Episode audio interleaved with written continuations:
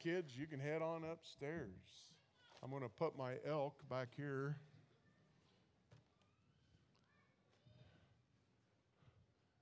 Nobody steal my bag of elk.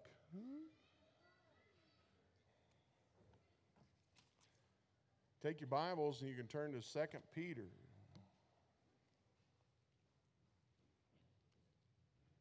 Shared with you a while back that kind of been in limbo on kind of direction on Sunday morning. So I've been jumping around a lot. Spent a little bit of time on um, the death of the church. But other than that, just kind of been jumping around. And uh, I'm just thankful while we were while we were up in the mountain mountains, I did get some direction, and then that was uh, brought to light uh, for certain this week in in my study. And so we're going to go through the book of Second Peter. Um, you, you really uh, don't have to read uh, First Peter before Second Peter, in that it's not a continuance. It it is um, a different letter, and so we don't have to do that. so those of you who are OCD, hang hang on, it'll be all right. So, but um, we were if you if you get into the study, you'll find out that Peter wrote First Peter to uh, believers who were scattered all throughout Asia, and he does the same thing here in in Second Peter. He's not writing to a particular church. Uh, he's writing to believers that are scattered over the uh, entire area of Asia. And then, uh, you know, for, for time, I, I don't want to um, spend a lot of time on, on what was. Uh, uh what was considered Asia, that, that isn't what uh, uh, is, is Asia that we think about today. And so, but it was over in, and um, part of what we have today is modern day Turkey and up in that area. And so, but um, not really concerned about that other than he was writing this to believers that were scattered throughout. And the reason that they were scattered is that they had been persecuted. And so they had left Jerusalem and uh, had, had started scattering out. And then wherever they went, they were telling others about Jesus. And uh, we see that churches were getting started and um, all over the different areas. And, and so Peter was writing to all of those groups all over the place. And, and the purpose for doing this is he wanted to uh, encourage the believers to know the truth in a time when there was growing heresies and apostasies. And uh, Second Peter deals with the perils that uh, come from within, the, the inner attacks. And uh, First Peter was ready, written dealing with the outer attacks, those that, that you can see coming and how you need to guard against those things from the outside world and the culture and all of that. Well, now he's starting to deal with here in Second Peter the battles that you have inside the inside the walls. Okay, this is the battle that we're talking about with all of us today as a church body. These are some of those uh, perils that come from within. And so um, Peter is going to deal with that. And he's going to deal with the false teachers that have infiltrated into the church and, and into their teaching. And they were using God's grace as an excuse for what we would consider a lasciviousness lifestyle. And anything goes. And they uh, live however way they want to in their lifestyle and uh, just uh, depend upon God's grace. And uh, we know that that isn't the way it ought to be. And as a matter of fact, Paul even said in Romans 6, verse 1, God forbid. And so he doesn't want that. And, and so, how does Peter battle that? Well, he, he battles that by emphasizing the importance of knowing the Word of God so that we can combat evil teaching and wicked lifestyles. And we're also going to find as we go through these three chapters of Second Peter that he reminds the believers that there is judgment. And we all need to be aware and understand that whatsoever a man soweth, that shall he also reap. And as he also said in the book of Numbers, be sure your sin will find you out. And so we see Peter writing this, and it's said that uh, he probably wrote this kind of like Paul wrote Second Timothy. This is what you would consider uh, Peter's swan song. He is getting ready to depart this life. He knows that time is growing short, and so he wants to leave uh, the last few words that he has. He, these are the important things, the things that he has thought about, that he wants to leave behind for a legacy for others to read. And, and obviously, God inspired this. And, but these are the last uh, words of Peter. And so I would say that if you're listening to someone who is giving you his last words before he knows that he is soon to perish, you would want to listen to what he has to say. And so that's what we're going to do. And so as we go through uh, Second Peter, I'm not sure how long it's going to take, but I titled it A Journey into Holiness. I, I think that we all need to be challenged to live a little bit closer to God and, and, and live a little uh, more according to what God's Word has to say. And, and, and I don't want to bring I, I, guess I don't want to bring my own ideas into this. I, I just want to uh, take this word for word and verse by verse, chapter by chapter, and just see what God's word says and, and what Peter is telling us that if we are going to defeat the problems within, then these are the things that we ought to do. And, and we're going to find that the biggest tool, the biggest weapon that we have is knowledge.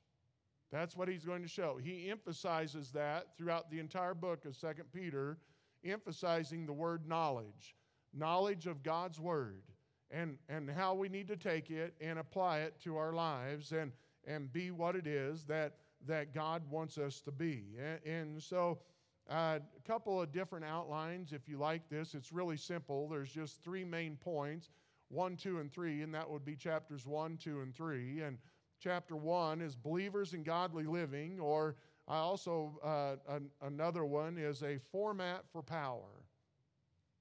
And then Roman numeral 2, that would be chapter 1. Roman numeral 2, chapter 2, would be uh, false teachers or the, the false path promoters. There, there are always those. It, it's amazing to me, even in the first century church, we see that there were problems with false teachers all the way back then. And it's always been that way, always will be. The, the devil does not want us to uh, uh, know the truth, and, and he knows that knowledge is power. And, and, and if he can keep us illiterate to the Word of God and ignorant to the Word of God, then, then uh, he wins uh, biggest part of the battle. And, and so there are those who are the false path promoters. But thirdly, you could say it's either Christian living or it's the foundation of promises that God gives us.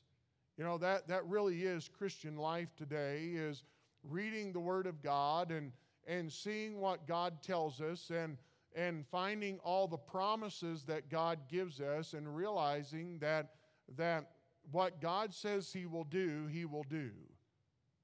And how good that is, and, how we ought to live according to that. And so I pray that as, as we go through this, look, I'm, I'm not here making any judgments. I'm just here to show you what the Word of God says and how we ought to be living. We have a responsibility as believers. If you don't know Christ as your Savior, then this is an opportunity with people who love you and truly care about you to deal with that today. Be honest with God and let him know that you have been rejecting the perfect sacrifice and, and that you realize that you are a sinner just like the rest of us and that you need a Savior. And you realize today that Jesus Christ is the one who made that perfect sacrifice. He died on that cross, He was buried, He rose again, showing us that He is God Himself and He is truly the only one that can get you to heaven. That's your ticket to heaven is through Jesus. That's it. There's no way you're ever going to get there on your own through anything that you can offer God. You have absolutely nothing to honor. You, you are a sinner in need of a Savior. And so trust in the one who will save you.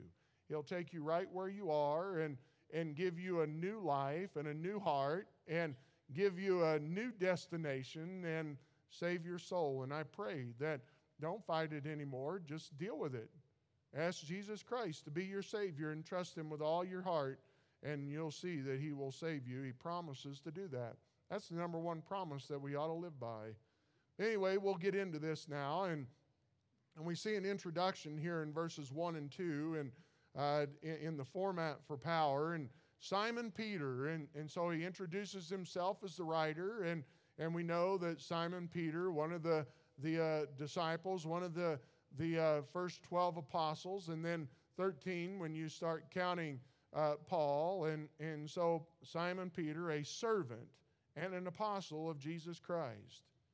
I think sometimes we need to understand that, that we ought to have the same kind of a mentality when it comes to uh, our walk with God, is that we need to understand that if we're truly going to be victorious in in living a life that's pleasing to God, we need to understand that we ought to be a servant of Jesus Christ. We ought to be a slave. I know that's not a very woke term today, but that is what he's telling us that we ought to be is, is we are a slave to Jesus. Whatever Jesus wants, that's what we are going to do. Our fulfillment in life is to make our master happy.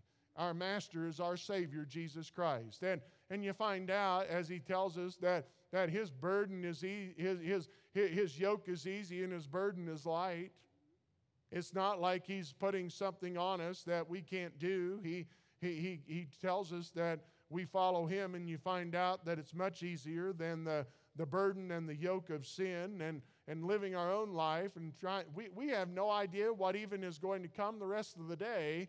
And we're dealing with a God who actually has your path all paved out for you and, and, and knows exactly what's best for you. And, and let's just trust him and be a servant and an apostle of Jesus Christ. He was a, a delegate, he was a special delegate, a special messenger of Jesus Christ. You can go to Acts chapter 1 and verse 22, and for time I'm not going to go there, but whenever Judas Iscariot had committed suicide and shown that he was a a, false apostle and a false disciple and, and had been a fake his whole life and, and had uh, uh, committed suicide, they came together and they said, We need to um, bring in another apostle. And so you find out that the requirements for an apostle was that they needed to be there and they needed to see the life of Jesus. They need to see his death, burial, and his resurrection.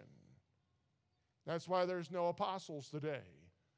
That's why we understand that as he tells us that, that, our, that our Christian faith today is built upon the foundation of Jesus Christ, the prophets, and the apostles.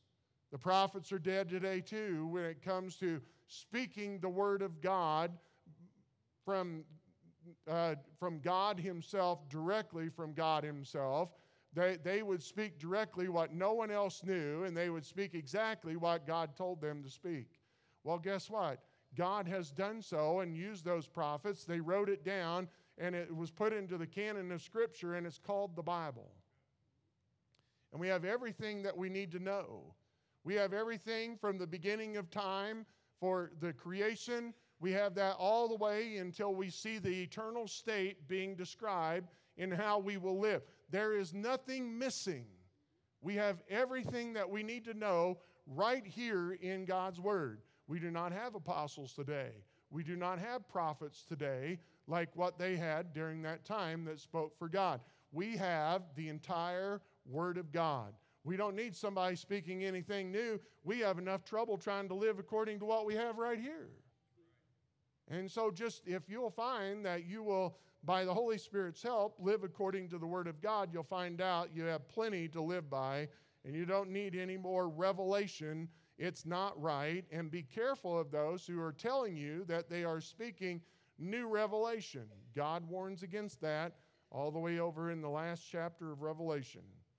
And so we see that we need to be a slave, and we see that he was an apostle of Jesus Christ. And so uh, and then he goes on. And so he gives his qualifications. You need to listen. He's, he's letting you know who he is. He's not just some Simon Peter, he is the Simon Peter that God called, that he walked with Jesus, and that uh, he's, he's giving us those explanations of, so we know who it is.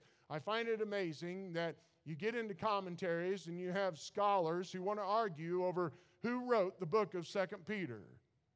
I, I'm a simple guy, okay? Simon Peter starts it off by saying Simon Peter. That's pretty simple for me. Don't start trying to think that you're so wise that you have to outthink God. Some things are just simple, leave it alone. And so here, Simon Peter, a servant and apostle of Jesus Christ, to them that have obtained like precious faith. When you obtain something, you have received something. We need to understand that what is it that God has given us? God has given us eternal life when we, by faith, trust in the gift that He has given. That's Jesus dying on the cross, buried, and rose again. It's the gospel of Jesus Christ. And they have obtained like precious faith, a saving faith. It's a faith that saves Jews, it's a faith that saves Gentiles, it's a faith that saves men, it's a faith that saves women, it's the faith that saves the bond, the, those that are bound, the, the ones that are free, and, and like, and it means equal in value. I, I love how we need to understand the ground is level at the cross, and there is no racism in Christianity. There isn't anyone who's better than anyone else. We know and understand that. And so don't, don't listen to the lies of this world and, and don't live the lies of this world and, and, and don't walk around in hatred in your heart and, and don't listen to the press and don't listen to the politicians who are always trying to keep you built up and mad at each other. That's just straight from the devil himself. Nothing in that is ever from God. And so we need to remember that. And, and, and here, God saves us all the same way. From day one, it's always been the same. And, and when Adam and Eve had sinned and brought on the curse to the world, we know that then they had to look forward to the sacrifice that was made. It was evident that they understood that when their son Abel sacrificed the lamb. And Cain killed him for it. But oh, how it's always evident. You always have to look to the Messiah, and whether it was in the past before he came to the cross, they looked to him coming to the cross and dying for their sins, or like us, we look back to that day that he died on that cross for the sins of the world. But it's always about Jesus, and, and that's what he's talking about here those that, that have obtained like precious faith. And, and so, uh, uh, and, and how? With us through the righteousness of God and our Savior, Jesus Christ. And so here, the means by which the faith was obtained, and uh, by means of righteousness, or, or in, you, you might even have the idea that uh, in the righteousness of God and Savior Jesus Christ. And, and when we think about righteousness, it's also the uprightness. And, and it's all about God's righteousness, not man's. You know what it tells us in Psalm 14 and verse 3? It tells us they are all gone aside, they're all together become filthy. There is none that doeth good, no, not one. I believe he tells us that again in Psalm 53. I didn't write it down, but I believe it's, don't hold me to that, but I believe it's Psalm 53. He says the same thing. And and then he turns around and tells us that again in Romans chapter 3. And Isaiah 64 in verse 6 tells us, But we're all as an unclean thing, and all our righteousnesses are as filthy rags, and we all do fade as a leaf, and our iniquities, like the wind, have taken us away. You see, there's nothing that we can offer God. And so when he tells us this, he he describes who he is. He's a servant, he's an apostle, and, and, and he's writing this to them that have, have been given the, uh, and have received like precious faith. And, and, and that precious faith is that uh, uh, truly that, that saving faith uh, with us through or in the righteousness of God and our Savior, Jesus Christ. It really is humbling, but we have nothing to offer God but He has everything to offer us. And it's a precious, precious salvation through Him that we trust Him and look to Him. Make certain of that. Make certain that you can call God your Father, that you can say that Jesus Christ is my Savior and that you know that and that you have placed your faith in Him as your Savior. When you do, 2 Corinthians 5 and verse 21 tells us, For He hath made Him to be sin for us, who knew no sin, that we might be made the righteousness of God in Him. Make certain of your salvation, guys, all of you. Everyone sitting here, I, I'm not. I'm not here to condemn anyone. I'm just telling you that receive the precious love of Christ and, and understand the burden that He will take away when He forgives you of your sins. And it's not a pride issue, it's something that everyone has to do. And, and we have to come to that point in our lives where we'll, we are willing to do that. If you're not willing to do that, then we're in trouble of ever accomplishing anything for God. You're, you're never going to make it on your own. And so settle it. You know, I as I was as I was up there and and um, hunting and and we had a lot of downtime and and I'm thankful for that. I could uh, finally breathe again, and uh, I had a lot of time to think. You know, and and believe it or not, it's just the the you the church family is my life. I mean, it's not a job. It's it truly is a calling, and it's a burden. And and uh, love you guys and, and want the best for you. And so you're always thinking of those things and thinking of, of things that you can do to help and things that could be better. And, and I just feel like, and I know feeling, be careful of the feelings, but I just kind of feel like we've kind of slipped a little bit. You know, I, I, I feel like we have been moving along and, and doing the things, you know, that, that we ought to do, but we just get caught up in life and we, we get caught up in, in our own things that we're doing and, and, and now we're, you know, we're, we're kind of getting back in the rut. School started back up again and all of that. But um, our numbers, and I know it's not all numbers, but it does tell me something. Something's going on that our, our summer numbers, you always expect that to be lower. People are on vacation. People are, are, are doing things like that. I understand that, but our fall numbers haven't come back yet. And it just reminds me maybe we're slipping a little bit and getting a little lazy on things, and, and, and let's be careful. How many are glad that your salvation isn't based on whether the Broncos win or lose? you know?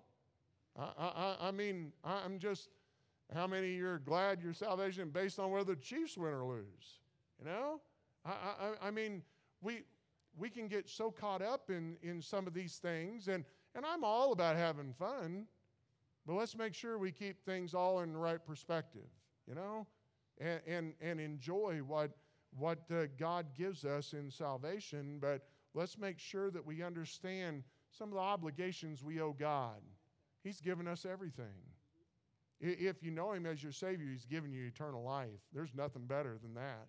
No, I'm telling you, I, I went and visited Roy Schilling's dad, Randy, yesterday, and and they're telling me that, that Randy's probably on his last few days. And so pray for Roy and Sue and Robbie and, and pray for Randy. You know, Randy I, uh, has been a friend for 25 years and a good man. But I'm telling you, every day when we see death, do you understand it's a realization of two things? You're a sinner and judgment's coming for all of us. We can try to avoid it and we can try to, to fight it and we can try to do everything we can to, to stay healthy and, and, and uh, live longer, but the day is coming. If God tarries, we will die. And the reason we die is because we sin. And then we need to understand have we dealt with our sin? Have you dealt with it at the cross? I pray that you have. If you haven't, deal with it today and seek the forgiveness and and live for Him. And then guess what? He tells us how to live. He says, Grace and peace be multiplied unto you. Now, he's talking to believers. He's talking to those that have obtained like precious faith. So, this isn't talking about saving grace. They've already experienced saving grace. This is talking about life sustaining grace. This is the grace every day that God gives us to wake up even in the battles of life and and battle through the stresses that you have, battle through the anxiety, battle through the depression, battle through the grief, battle through what it, the, the anger and the bitterness and the, the inequalities of the day and whatever, you know, all of, all of the things that, that are going on. And, and, and uh, it's a grace to move forward and, and have a smile on your face. And it's not a fake smile, but it's truly a smile on your face because you know that you have an eternal home. You know a God who loves you and doesn't forsake you, that is always there. He loves you, he, and He's going to show you that. And He even loves your, your family more than you do, or, or those that are causing you stress, or because you want them to do better, or whatever it is that's going on in your life. You need to understand Jesus loves them more than even you do. And you can rest in that and knowing that He has things under control. And, and, and our, the, the world today, and, and we see the chaotic path that it's on, and, and sometimes you look up and you think, well, how in the world is this ever going to be right? We need to understand that it's okay. God still has things under control. He might let you go on a roller coaster ride for a while to make sure that your eyes are fixed on Him, but He still has it under control. And so we trust Him, and and it's a grace that is truly undeserved and an unmerited favor that He gives us a grace for daily living. Hebrews chapter 4 and verse 16. If you want to follow with me, you can. I, I, I do want to read this one. And, and really, it goes along with what Peter is saying the, the importance of the Word of God. He tells us that in verse 12. But in, in uh, verse 16, he goes on talking about the high priest that, that uh, is Jesus, who went through the very same things and understands what we've gone through, but he did so without sin. And he says, And because of that, let us therefore come boldly unto the throne of grace that we may obtain mercy and find grace to help in time of need. Do you understand that as a believer that the throne of God no longer represents judgment, but it represents grace? And you can go to him in time of help and time of need, and, and he is listening to you, and, and he will meet the needs that you have. And you need to go to him and you need to trust him. And that's the kind of grace that, that God wants us to understand uh, in our lives. In James chapter 4 and verse 6, he tells us this He says, But he, God, giveth more grace. Wherefore he saith, God resisteth the proud but giveth grace unto the humble. You see, that's the kind of grace that He wants us to have. We need to live according to that. We need to make certain that, that we're saved and on our way to heaven. Make certain of that. And then live according to God's grace in your life. You know how, how else you can exemplify that is, is by being graceful to others, showing grace to others, being a little kinder to others and being pleasant around those that you are around.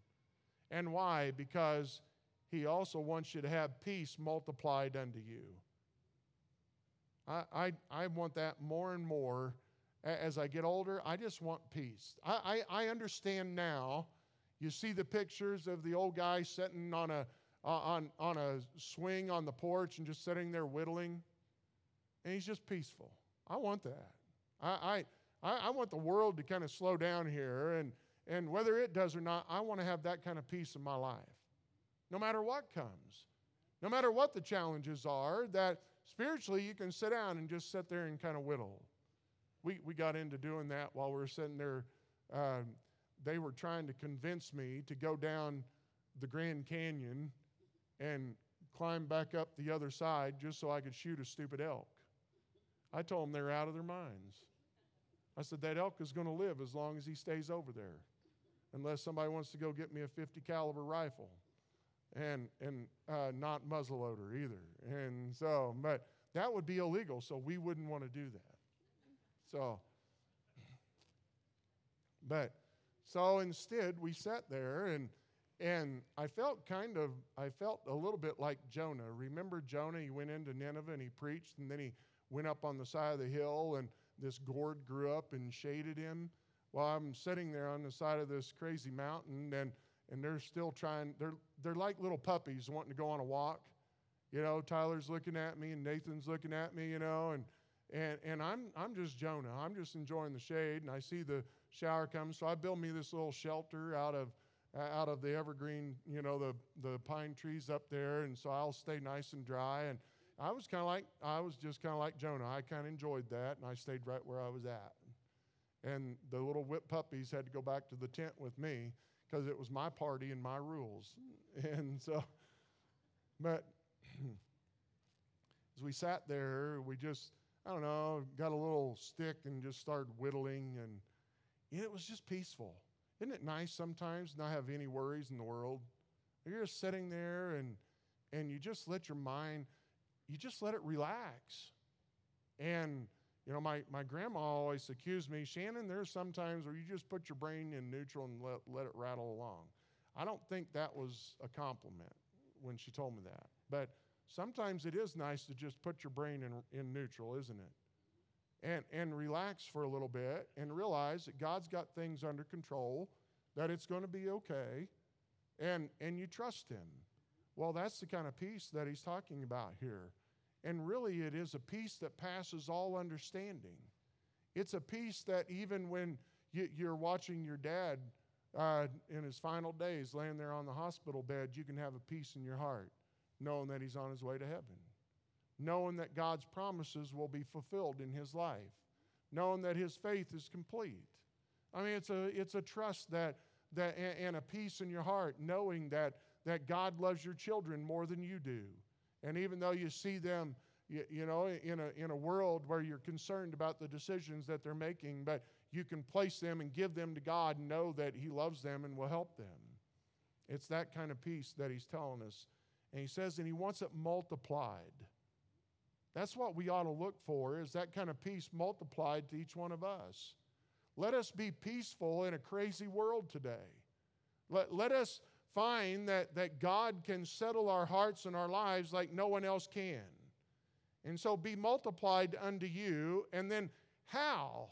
How do we get this multiplied? How, how is it that we find this kind of life sustaining grace? How is it that we have this kind of peace that, that can be multiplied it's through the knowledge of God and of Jesus our Lord. And so that knowledge is a complete knowledge, it's intimate, it's knowing everything about Him. How, how do you do that? Well, spend time in the one book that tells us who He is. Don't spend all your time in all the other books. You can read books for recreation, it's okay, but there is one book that will tell you who God is, and it's this one. And, and he'll show you who he is, and, and he'll describe to you a love that, that the world knows nothing about. He, he'll show you a power that, that, that he can give to you to, to, to live in a way that, that people will look at you and say, How in the world can, can he be in control and, and be living that way and, and, and, and have that kind of control in his life, even when all those things are going on around you? It's because that grace and peace is multiplied because as you get to know him and, and the more you get to know him, the, the more you, it reveals who you are also, and, and the more that shows you how important it is that you cling to him and cling to his will and cling to His word and, and base everything that you do on what He's telling you, and, and you'll find out that it will be multiplied over and over and over.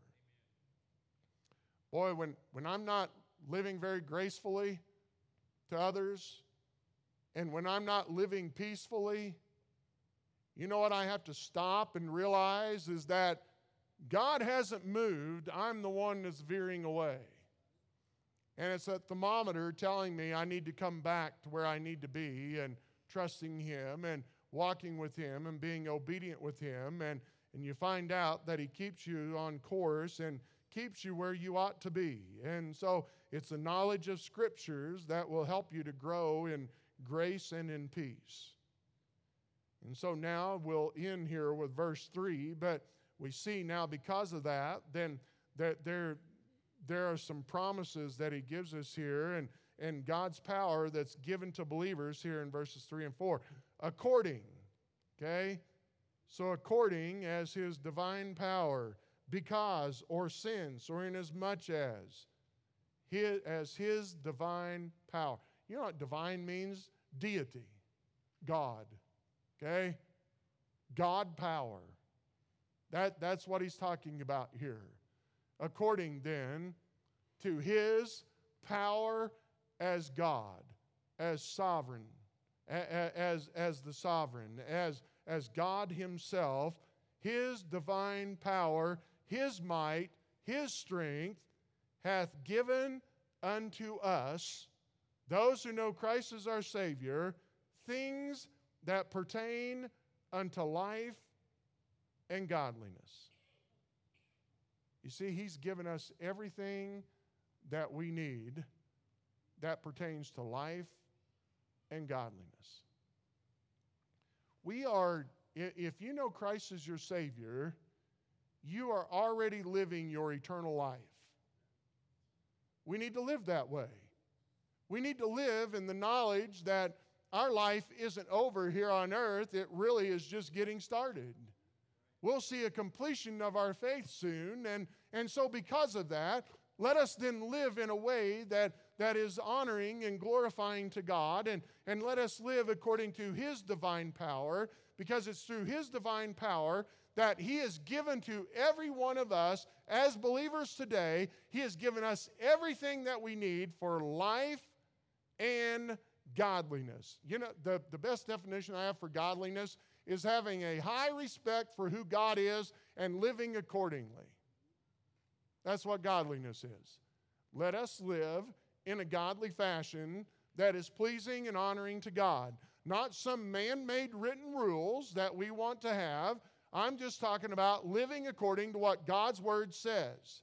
Base everything in our lives on what God's Word says.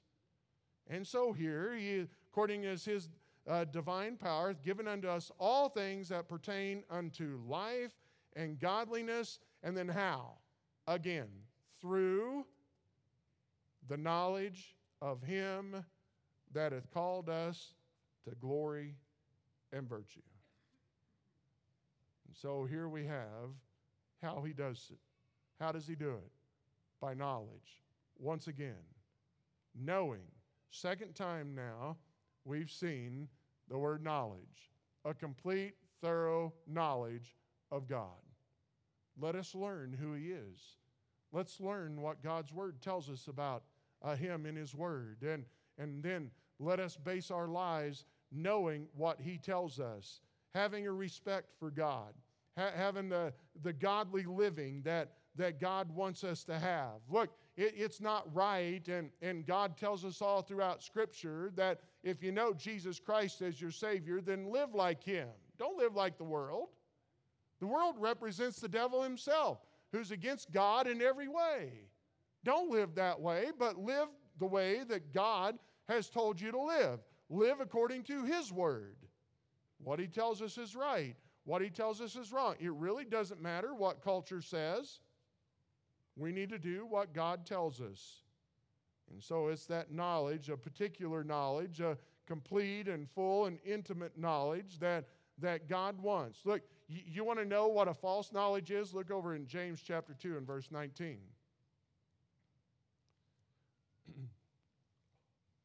Thou believest that there is one God, thou doest well. The devils also believe and tremble. You, you see, that, that is a incomplete knowledge. All right?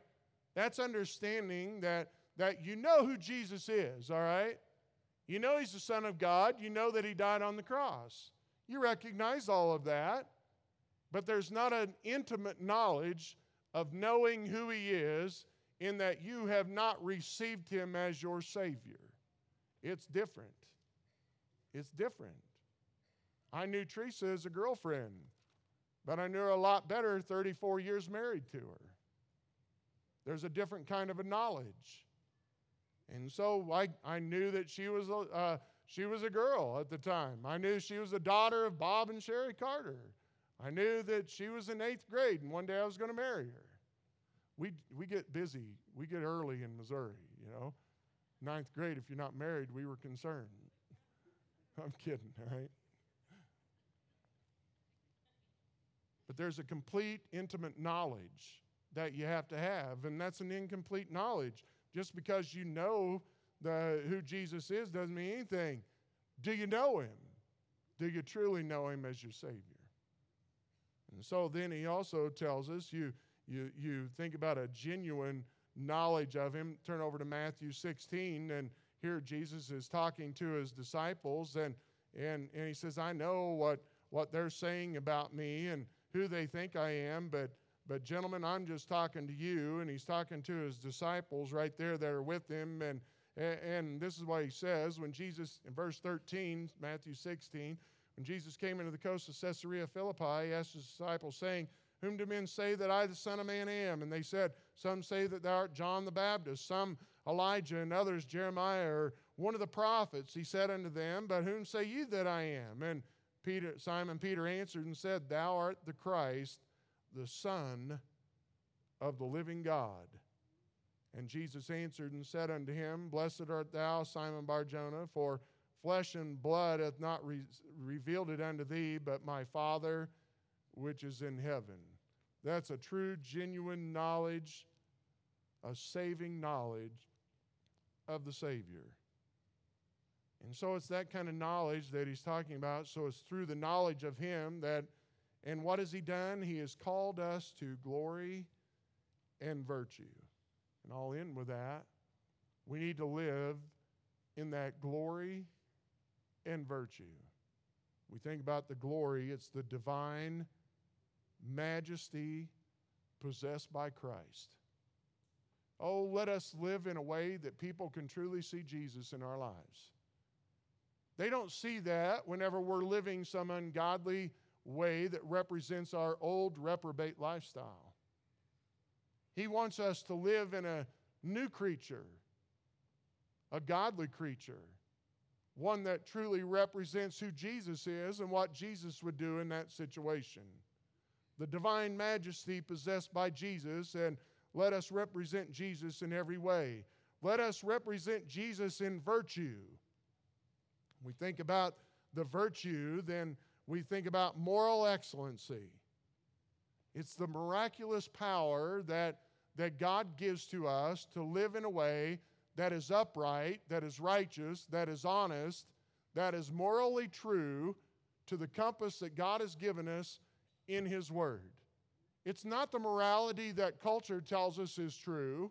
It's a morality that is described to us in His Word that describes our Savior, and that is exactly what we ought to be doing in our lives. Our moral compass is not based on something that, that somebody wants to write into law. Our moral compass is based upon what God has said, and we live according to that. Even when society wants to change that, even when society tells us that that's bigoted or racist or whatever, we need to base it upon the moral compass that God has given us in His written word. You see why the devil wants to keep us from being empowered by knowledge? Do you think the, devil is going to fight us every Sunday when we open up the Word of God and, and try to explain what God's Word says? Because the devil knows knowledge is power. And the more knowledge we have of God's Word, the more knowledge we have of who He is, the more intimate that relationship becomes with us and our Savior, the more important it is to live a godly, virtuous type of life that God wants us to have. And maybe the reason that we are battling the worldliness in our lives today is because we're just not very close to God. And we just need to get to know Him better and get to know what it is that He wants, and then you'll find out that He can give you victory over some of those battles that's going on in your life. Let us live a godly, virtuous life that is blessed by God. What's hindering you today? What is it? What is it that stops you from telling God, I'm all in? I, I, I want to stop the things that, that you're convicting me of right now. I want those out of my life. I want to walk away from that. I want to walk out of this building today knowing that I'm right with you, knowing I'm on my way to heaven, and knowing that I'm behaving in a way that I ought to be because I'm on my way to heaven. And if there's something there that God is showing you that's dragging you down and keeping you from doing that, you know what you do? Whether you literally do it or not, you take it, you leave it at the cross, you confess it to God, you get it right with Him, and you walk out of here clean of the burden and live the way that God wants you to live. Start a new path, start a new life. Yeah, but this is the way that we've been living. I know, and it hasn't been working. Turn it around. Let God show you that He can change things in your life and use you greatly. But you got to do that. What is it that's bothering you? Well, take time now. Take time as we sing that hymn of invitation. Get it right with God. And walk out of here knowing that that burden has been lifted at Calvary. Let's pray. Father, I do. I, I pray for each one of us. Lord, th- this is just soul cleansing for all of us. We, we, need to, we need to be open and transparent with you. We need to rid ourselves of any kind of pride that, that we may have. And, and Lord, help us to, to live with eternity in focus. We, we don't have much time. And so, Lord, let it be truly productive for you, your honor and your glory. Help us, Lord, to give up the trashy things in our lives and, just get it right with you. And whether it's attitude or actions or behavior, whatever, just help us get rid of it and walk out of here knowing that we're right with you and change us. Just a complete lifestyle change in our lives and let us be what it is that you would have us to be. Lord, we love you. Help us to get to know you better every day. I pray as we go through this, this, this book that, Lord, you'll do something special in our hearts, every one of us.